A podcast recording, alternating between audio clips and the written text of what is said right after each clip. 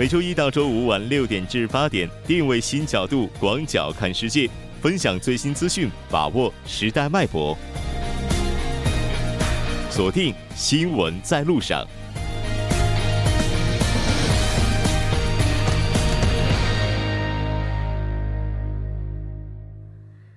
好了，欢迎回来，这里是正在为您直播的 TBS EFM 调频一零点三新闻在路上。在今天的第二部节目开始之前，先为您带来一则好消息：TBS EFM 为了响应二零一八年平昌冬奥会以及残奥会的举办，从一月二十九号到三月二十三号期间，将扩大收听服务，电波会覆盖平昌、江陵等地，为运动员以及观光游客带去平昌冬奥最新的信息以及最有趣的故事。如果您计划在这一期间前往平昌，请锁定调频一零点三。稍后第二部节目当中将为您带来新闻在中国走进世界以及新闻字符。接下来是广告时间，广告过后马上回来。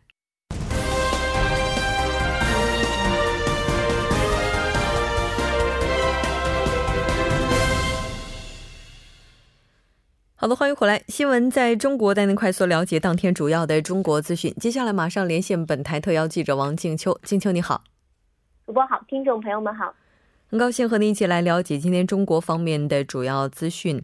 我们来看一下今天的第一条消息。好的，外交部部长王毅表示，双暂停倡议为南北改善关系营造最基本条件。主播。在今天中国举行的十三届全国人大一次会议上，有外媒记者也是问到，中国一直以来都非常重视这个北韩和美国之间的直接谈判关系。那在这个方面，中国未来可以发挥怎样的作用？我们来看一下中方的回复。好的，十三届全国人大一次会议新闻中心于今天上午的十点，在梅迪亚中心的多功能厅举行了记者会，邀请外交部部长王毅就中国外交政策。和对外关系回答中外记者的提问。那就主播您刚刚所提到外媒提到的这个问题呢？外交部部长王毅表示，这是一个当前国际社会最关注的话题。我们看到南北韩双方朝着抓住冬奥会的契机，开展了一系列密集的互动，南北关系迅速解冻。那这位冰封已久的半岛形势注入了一股久违的暖流。发生这样的变化，有人似乎感到困惑，但其实也是情理当中。我们看到冬奥会的期间，北韩并没有进行新的核导试验，美国和韩国也暂停了针对北韩的军演。事实证明，中方提出的双暂停倡议是一剂对症下药的良方，为南美改善关系营造了最基本的条件。现在呢，半岛问题的解决终于朝着正确的方向迈出了重要的一步。我们对南北韩双方为此做出的努力予以充分的肯定和支持。接下来的关键是各方积极呼应，形成合力，共同把半岛局势重新纳入到和平的轨道，把半岛核问题重新纳入到对话解决的轨道。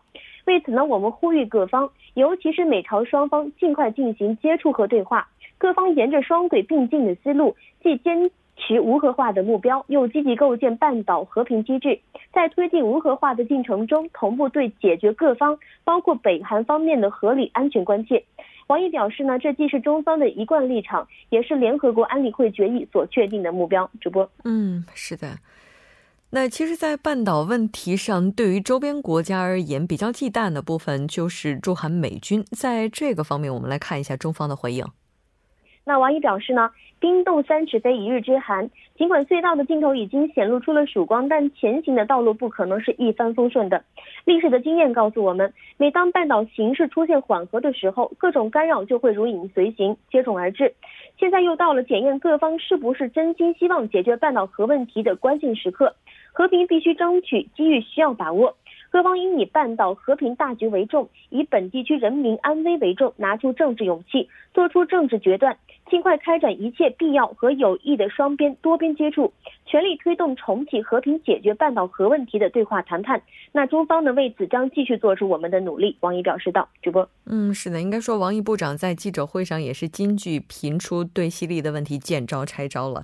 我们再来看一下下一条消息。那这条消息，我们来看一下中方是怎样回应的。好的，外媒称“一带一路”贷款增加多国债务风险。外交部表示呢，如果真有风险，怎么有一百多个国家和国际组织来支持呢？主播，是的。对于“一带一路”的评价，可以说国际社会上也是声音非常的不一。根据报道，华盛顿智库全球发展中心日前发了一份报告，说中国“一带一路”倡议的贷款将显著的增加包括巴基斯坦、黑山和吉布提等很多国家的债务危机风险。我们来看一下中方的立场。对此呢，中国外交部发言人耿爽在昨天的例行记者会上表示，如果“一带一路”真的有高的风险，怎么会有一百多个国家和国际组织来响应和支持？耿爽介绍，“一带一路”合作的参与方有很多是发展中国家，他们往往经济尚欠发达，在基础设施建设的方面，的需求和缺口都很大。耿爽说：“一带一路建设奉行的是共商、共建、共享的原则，给这些国家弥补短板、克服瓶颈、改善民生、发展经济带来了新的机遇和可能。这是一带一路倡议受到广大发展中国家欢迎的一个重要的原因。”主播，嗯，那我们来看一下中方在推进一带一路的时候所遵循的相关原则。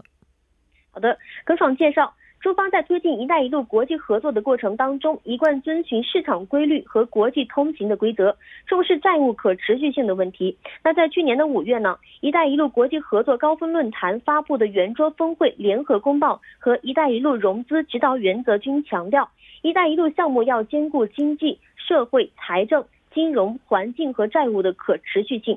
耿爽表示，“一带一路”倡议提出五年来，得到了全球范围内一百多个国家和国际组织的积极响应和支持，已成为了当今世界规模最大的国际合作平台和最受欢迎的国际公共产品。如果真的像某些人所说的那样，会带来那么多的风险，“一带一路”也不会这么受欢迎，不会取得这么多的进展。“一带一路”倡议好不好，项目实不实，参与的国家和人民最有发言权。主播。是的，那今天王毅部长在记者会上就“一带一路”也是做出了回应，表示没有一家独大，而是各方公平参与；没有暗箱操作，而是坚持公开透明；没有赢者通吃，而是谋求互利共赢。这条关注到这儿，我们再来看一下下一条消息。好的，来自财政部正起草完善房地产税法法律草案。主播，嗯，是的，具体来了解一下房产税草案的相关报道。在三月七号的上午呢，十三届全国人大一次会议记者会上，财政部部长、副部长史耀斌表示，目前全国人大、财政部和相关的部门正抓紧起草完善房地产税法法律草案。房地产具有税具有筹集财政收入、调节收入分配、促进社会公平的作用，是世界各国普遍采用的一种税收制度。主播，嗯，是的，现在大多数国家实施的房产税制度，大概他们的共性有什么呢？那目前呢，在大多数国家实施的房地产税制度的共性呢有四种。第一呢，是所有工商业住房和个人住房按评估值来征税。第二呢，有一些税收的优惠，对一些贫困家庭、低收入家庭提供一些税收的减免。第三呢，房地产税属于地方税，收入归属地方政府。第四呢，房地产税税基确定非常的复杂，需要建立完备的税收征管模式。那史耀斌表示呢，会按照中国国情合理来设立房地产税的制度，总体思路是立法先行，充分授权，分步推进。主播，嗯，是的。那当然，今年中国房地产相关方面的稳定性也直接关系着经济增长率了。好的，非常感谢今天静秋带来的这一期连线，我们下期再见。主播再见，听众朋友们再见。稍后为您带来我们今天的走进世界。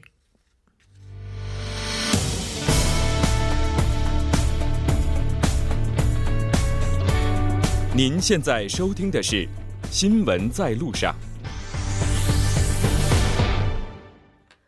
好的，欢迎回来，走进世界，为您介绍主要国际资讯，带您了解全球最新动态。接下来马上连线本台特邀记者张子墨，子墨你好。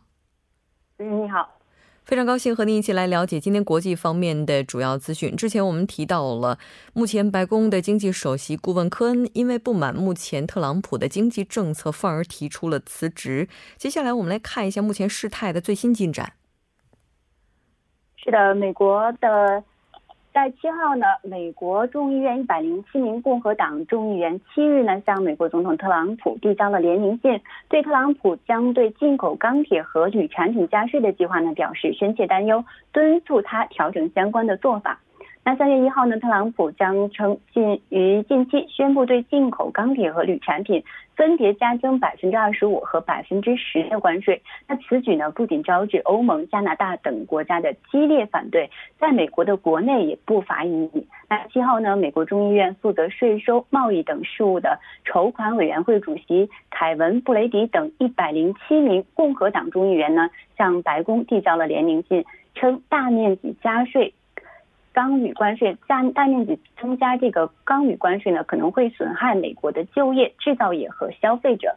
布雷迪表示呢，支持特朗普采取强硬措施，使美国和美国的经济更加安全强大，但同时呢，也敦促特朗普调整其加税计划。那在联名信中呢，一百零七名共和党众议员敦促特朗普重新考虑其加税计划，以避免对美国经济和工人带来意想不到的负面影响。那这些议员表示呢，他们有幸与特朗普一起努力，使税改法案获得通过，而加征新的大面积关税呢，则有可能破坏税改带来的红利。那自从特朗普宣布将对进口钢铝加税之后呢，国会共和党议员纷纷表示反对。众议院议长保罗·瑞恩、参议院多数党领袖米奇·麦克康奈尔都对加税可能带来的贸易战表示担忧。主持人，嗯，是的，目前白宫方面对于特朗普的这个政策，应该说也是意见不一的。来看一下。是的，白宫内部对特朗普执意加税的也是意见不一。特朗普的国家经济委员会主任科恩六日宣布决定辞职。美国媒体普遍认为呢，科恩的辞职最主要的原因就是不赞同特朗普的加税计划。目前白宫尚未明确特朗普将于何时宣布相关的加税计划。白宫新闻发言人桑德斯七号表示呢，基于国家安全，加拿大、墨西哥等国家呢可能会被豁免。主持人，嗯，是的。我们也了解到，随着科恩的辞职，接下来白宫内部的话可能会留下来保守派的人士，接下来的风向标也会变得难以捉摸。这条关注到这儿，我们再来看一下下一条消息。这英国首相，英国脱欧巨做金融领域的规则接受者。嗯，是的，刚才提到了规则接受者，这个可能和目前英国在脱欧时候对金融圈进行谈判的这个过程有关。我们来看一下这个辩护当中都提到了哪些内容。根据外媒报道呢，日前英国首相特蕾莎梅为自己排除脱欧后的银行业务牌照通行权的决定进行辩护，称英国在金融服务问题上不会是规则的接受者。同时，特蕾莎梅表示呢，相信能同欧盟达成良好的脱欧协议。据报道呢，特蕾莎梅表示，对于同欧盟未来关系的愿景是切实可行的，相信能达成良好的脱良好的脱欧协议。此前呢，他曾发表讲话称，呼吁欧盟展现出更多的弹性。此外，特蕾莎梅进一步阐述其想法称，金融服务业对英国经济而言太过重要，而按照现有的牌照通行权安排呢，欧盟方面将可保留对该行业的控制权。主持人，嗯。那刚才提到的这个牌照，它的意义到底有多大呢？是的，据悉呢，按照这个通行权的规定呢，欧盟金融企业只需持有一个地方的牌照，便可以在所有欧盟成员国提供服务，无需在每一个开展业务的成员国均获得牌照。那特蕾莎梅表示呢，如果我们接受牌照通行权的安排，就会成为规则的接受者，就得遵守其他地方制定的规则。据特雷呃，据特蕾莎梅称呢，鉴于金融稳稳定和保护伦敦金融城的重要性呢，我们不能在没有任何话语权的情况下接受同样的规则。主持人，在此前脱欧谈判的时候，就牌照通行权问题，英国和欧盟在进行相关磋商的时候也提到，可能会有两到三年的过渡期。这么看来的话，目前特蕾莎梅的态度应该是更为。应该说是更为这个积极，或者说更为保守了。我们再来看一下下一条消息。是的，伊朗宣布导弹产量大幅增加，批评美国采取双重标准。我们具体来了解一下这个双重标准，它到底指的是什么？的，伊朗伊斯兰革命卫队的空军司令哈吉扎德七号宣布呢，伊朗不会因为外部压力停止防御性导弹的开发。过去数年里。伊朗的导弹产量大幅增加。哈迪加德在当天视察一处空军基地时表示呢，伊朗发展防御型导弹是国家安全利益的需要，该计划永远不会停止，也不会与任何国家就此问题继续谈判。哈吉加德说呢，伊朗国防发展速度进一步加快，导弹产量在过去数年里呢增长了三倍。西方国家阻碍伊朗防御能力提升的企图是徒劳的。他批评美国在武器研发领域采取双重标准，也就是说，自己国家不断的增加军费研发高端武器，却施压伊朗放弃防御性导弹的研发计划。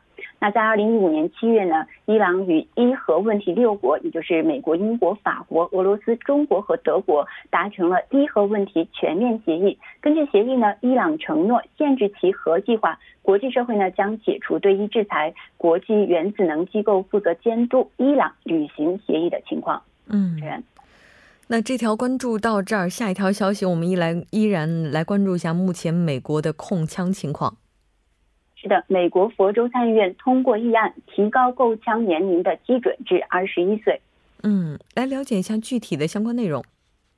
据外媒报道呢，五号，美国佛罗里达州的参议院通过了一项法案，将购买枪支的最低年龄呢是由十八岁上调至二十一岁。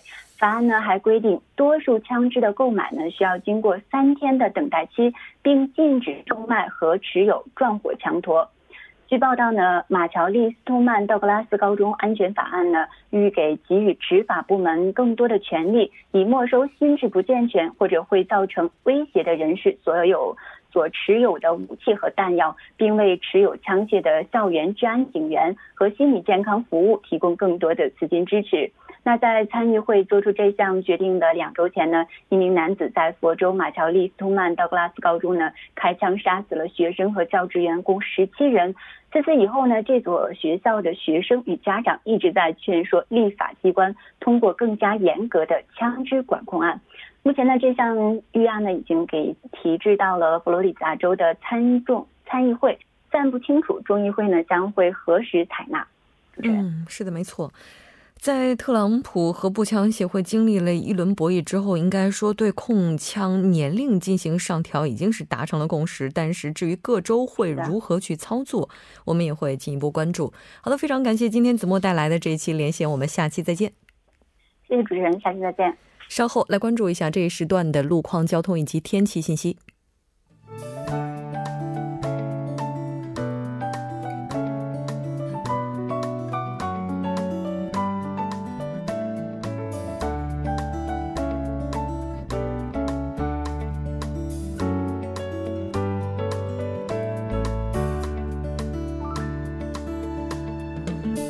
晚间六点四十八分，依然是由程琛为大家带来这一时段的路况及天气信息。继续来关注首尔市晚高峰时段的实时路况。第一条消息来自东部干线公路议政府方向长安桥至中浪桥这一路段，目前呢在一车道上发生了追尾事故，还望途经的车主们参考相应路段小心驾驶。接下来是在三一大路明洞盛唐至退西路二街这一路段，目前呢有一辆大巴车出现了故障，暂时停在。该路段的二车道上，请来往的车主们参考相应路段，提前变道行驶。下一则路况来自绿沙坪大路绿沙绿沙坪站至汉江中学路段，不久之前呢，发生在下行车道上的追尾事故已经得到了及时的处理，路面恢复正常。好的，继续来关注天气。随着本次弱冷空气的渗透南下，冷暖空气交汇，江源岭东以及庆北的局部地区将于今天晚间开始至明天凌晨时段出现降雨或降雪。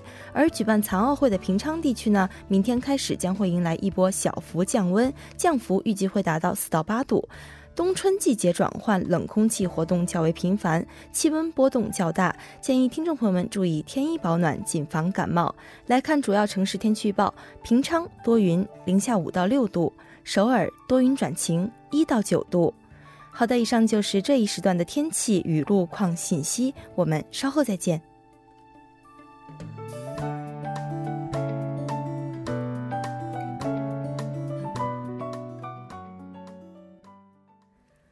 好的，欢迎回来，聚焦热门字符，解读新闻背后。接下来马上请出栏目嘉宾一月。一月你好，你好，主播节日快乐，女王节快乐，女神节快乐，对吧？以前我们都说这个三八三月八号这一天是三八妇女节，对吧？对。现在的话，这个词语开始出现了变化，非常的多样。是的，我今天看到了两个版本，一个是女神节，还有一个是女王节。你喜欢哪一个？好难选啊，过吧，过一下是吗？哦，过一下。咱们今天这样一个特别的日子，肯定要聊一聊跟这个有关的话题了。是的，那我今天带来的这个字符呢，就是世界女性日。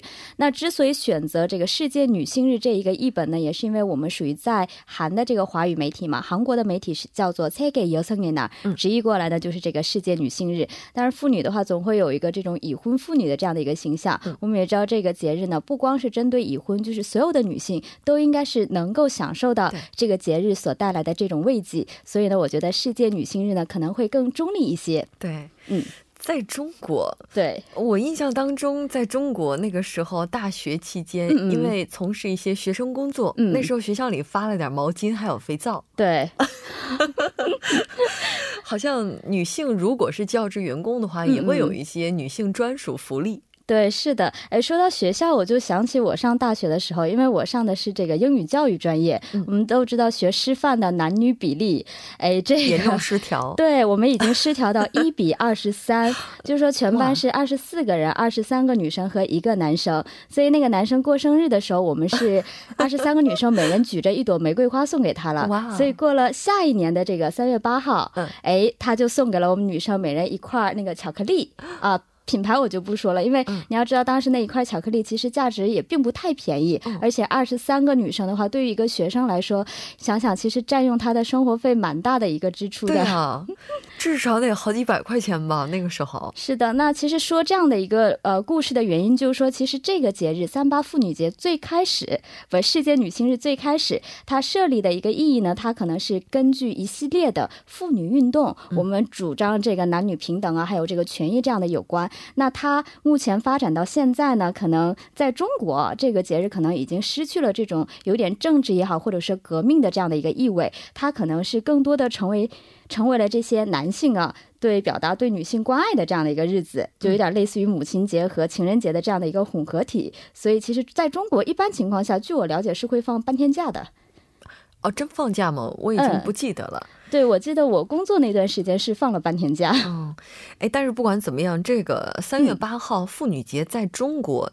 差不多，它受的重视程度是非常高的。对在韩国情况怎么样呢？是在韩国的话，我觉得在今年的这个重视程度不不是一般，因为想必大家都知道，是因为正好这个 Me Too 的运动嘛是如火如荼的在开展，所以人们在支持 Me Too 运动的同时呢，也会利用这样的一天再次审视一下这个女性的权益。当然，我看了一些评论呢，也有分析说呢，其实因为徐检察官展开的这个 Me Too 运动呢。